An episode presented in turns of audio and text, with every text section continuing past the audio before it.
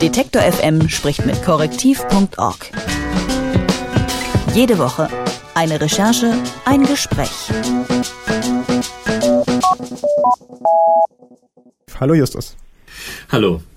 Wie muss man sich das denn vorstellen, eure Ermittlungsarbeiten in Brüssel oder wo eigentlich genau ermittelt ihr in Sachen TTIP? Na, wir sitzen ja selber in Berlin, aber wir, ähm, klar, wenn wir uns jetzt vorstellen, wir sind Detektive, dann ermitteln wir natürlich auch viel in Brüssel, ähm, weil da viel äh, natürlich äh, passiert. Ähm, aber wir waren auch schon in den USA äh, bei einer Verhandlungsrunde ähm, zwischen den Amerikanern und den Europäern, haben also schon auch dort quasi ermittelt in Miami äh, und ähm, gucken natürlich auch hier in Berlin äh, nach, was die Ministerien, was die Wirtschaft, was äh, Kritiker sagen. Also wir ähm, versuchen uns tatsächlich so breit wie möglich sozusagen umzuhören, wie es geht. Jetzt ist ja TTIP ungefähr das beste Beispiel aus den letzten Monaten für eine sehr geschlossene Verhandlung. Also wenn ihr da ermittelt, äh, wenn ihr da nach Miami fliegt, dann könnt ihr euch doch da nicht mit den Leuten an den Tisch setzen, oder? Sitzt ihr dann vor der Tür? Äh, was könnt ihr da überhaupt an Informationen vor Ort kriegen? Ja, man kann sogar sagen, es sind Geheimverhandlungen, also nicht nur geschlossen. Ähm, das war äh, sehr lange total abgeschottet und äh, durch die massive Kritik, die es ja sozusagen jetzt seit, seit drei Jahren gibt, ähm, sind die Verhandlungen oder gab es da etwas mehr Öffnung und wir hatten uns letztes Jahr, als wir mit dieser Recherche angefangen haben, ähm, gesagt, äh, wir fahren tatsächlich zu den Verhandlungen hin, ähm, egal ob wir da jetzt rein können oder nicht, aber wir setzen uns tatsächlich äh, äh, sprichwörtlich vor die Tür, laden die Verhandler zum Gespräch ein und wen auch immer äh, wir da noch treffen. Das war natürlich am Anfang ziemlich äh, schwierig. Ähm, beim ersten äh, Mal, als ich bei so einer Verhandlungsrunde in Brüssel ähm, war und mich da in die in dieses Tagungszentrum unten in die Rezeption da gesetzt hatte, wurde ich gleich am ersten Tag rausgeworfen als Pressevertreter, weil das hatten die noch nie, dass da jemand von der Presse war. Mm, das haben die dann aber wieder aufgehoben, dann durfte ich also doch äh, mich da hinsetzen. Und natürlich ist es schwierig, man kann da nicht mit den Verhandlern einfach so sprechen, aber diese Verhandlungen dauern meistens vier bis fünf Tage und ähm, wenn man da lang genug rumsitzt äh, und sich umhört, äh, wo die sich dann noch in der Pause treffen oder so, dann gelingt das schon. Also ich hatte dann tatsächlich schon die Möglichkeit, so an der Seite mit dem einen oder anderen Verhandler mal ein kurzes Gespräch zu führen. Kennt ihr euch mittlerweile schon? Ja, es gibt einige Verhandler, die uns kennen, weil die uns, wie auch andere Medien, natürlich auch beobachten. Und äh, wir haben äh, versuchen auch immer viele an interne Dokumente ranzukommen, ähm, was uns auch gelingt. Und ähm, daher wissen die auch, wer wir sind.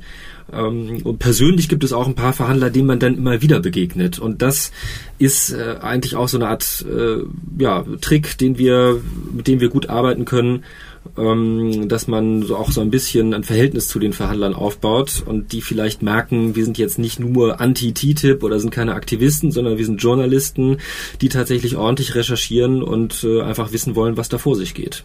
Was wollt ihr denn wissen? Was sind denn die konkreten Fragen, die ihr euch gestellt habt, als ihr mit dieser TTIP-Recherche angefangen habt vor einigen Jahren? Naja, also dieses, äh, dieses Freihandelskommen mit Amerika ähm, steht ja auch deswegen so unter Beobachtung, weil immer wieder gesagt wird, ähm, dass es ein äh, Freihandelsabkommen einer neuen Generation. Ja, das äh, ist viel tiefgreifender als alles, was wir bisher hatten, greift auch in ähm, die Demokratie ein, greift darin ein, wie wir künftig ähm, ja das Recht ausgestalten, also wie Konzerne äh, die Möglichkeit haben, ähm, Klagen zu führen, etc. Und ähm, das ist natürlich ein, ein, echt politisches Thema. Und da haben wir gesagt, äh, wenn es ein politisches Thema ist, dann kann das nicht hinter verschlossenen Türen besprochen werden, sondern dann muss das an die Öffentlichkeit. Wir wollen wissen, worüber wird da geredet, damit man im Zweifel eben auch ähm, Kritik üben kann, damit man auch auch vielleicht Verbesserungen fordern kann oder wenn es in die falsche Richtung äh, läuft, auch sagt, äh, nee, äh, so geht's nicht, äh, wir müssen da nochmal neu ansetzen. Du hast schon gesagt, dass es eine gewisse Öffnung gab, dass man mehr weiß jetzt nach dieser Kritik, nach dieser sehr lauten Kritik. Meinst du, äh, ihr als Journalisten habt da auch einen, einen großen Beitrag dazu geleistet und habt euch da vielleicht sogar so ein bisschen aktivistisch reingehängt? Na, in erster Linie liegt es natürlich an der ähm, liegt es daran, dass es in der Öffentlichkeit, dass die Bürger so viel ein großes Interesse haben an, an, an TTIP, dass die Proteste auch so groß geworden sind, ähm, dass die Politiker und die Verhandler in der EU-Kommission gemerkt haben, ähm, da läuft uns die Zeit davon. Ähm, das, das schaffen wir, das können wir nicht durchhalten, das geheim zu verhandeln.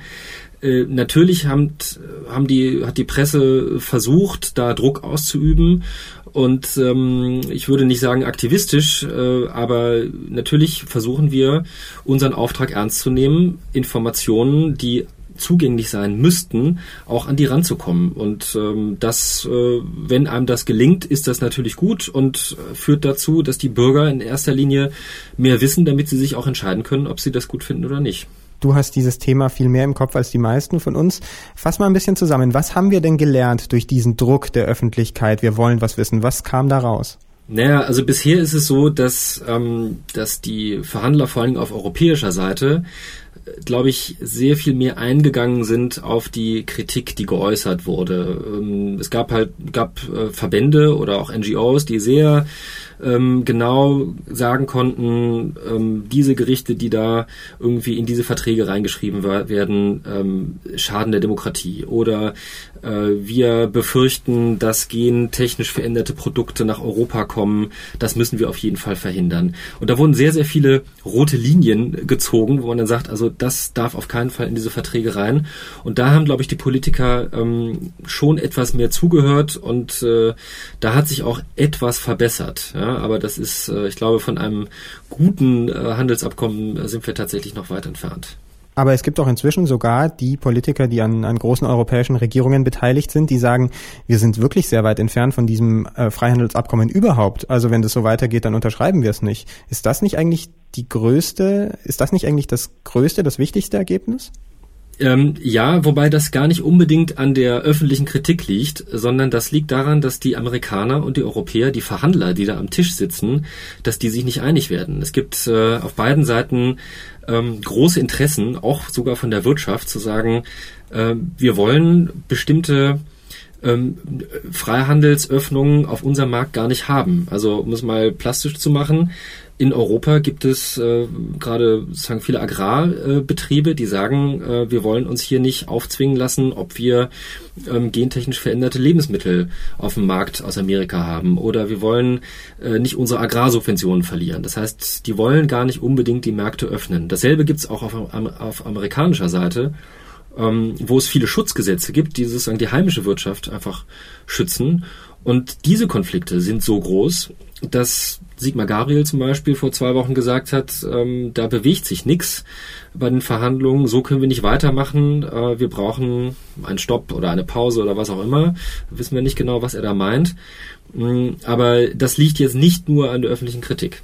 Du wirst als Detektiv wahrscheinlich nicht die genaue Strategie verraten wollen, die ihr verfolgt. Aber vielleicht ganz grob, was sind so die nächsten Schritte? Was steht bei euch auf der Liste? Ja, wir haben jetzt zum Beispiel ähm, eine größere Recherche laufen.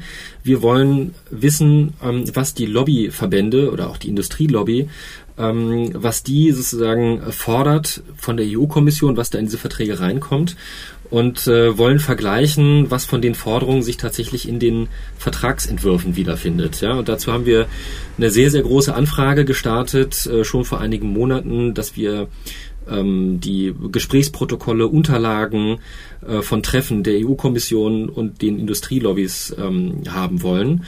Äh, die Kommission ziert sich da ziemlich, kommt da nur sehr, sehr äh, spärlich mit, mit Dokumenten rüber.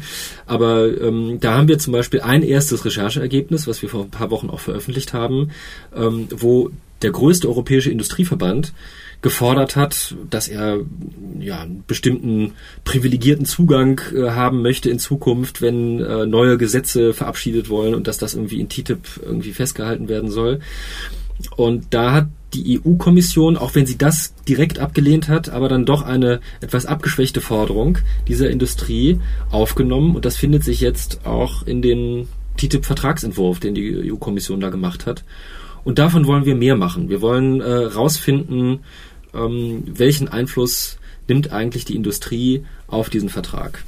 Justus von Daniels vom gemeinnützigen Recherchezentrum Korrektiv über die Recherchen von Korrektiv zum Thema TTIP. Wir sprechen ab jetzt jede Woche in unserer Serie Detektiv über ein Thema, zu dem Korrektiv recherchiert. Vielen Dank, Justus. Ja, vielen Dank. Detektor FM spricht mit Korrektiv.org. Jede Woche eine Recherche, ein Gespräch.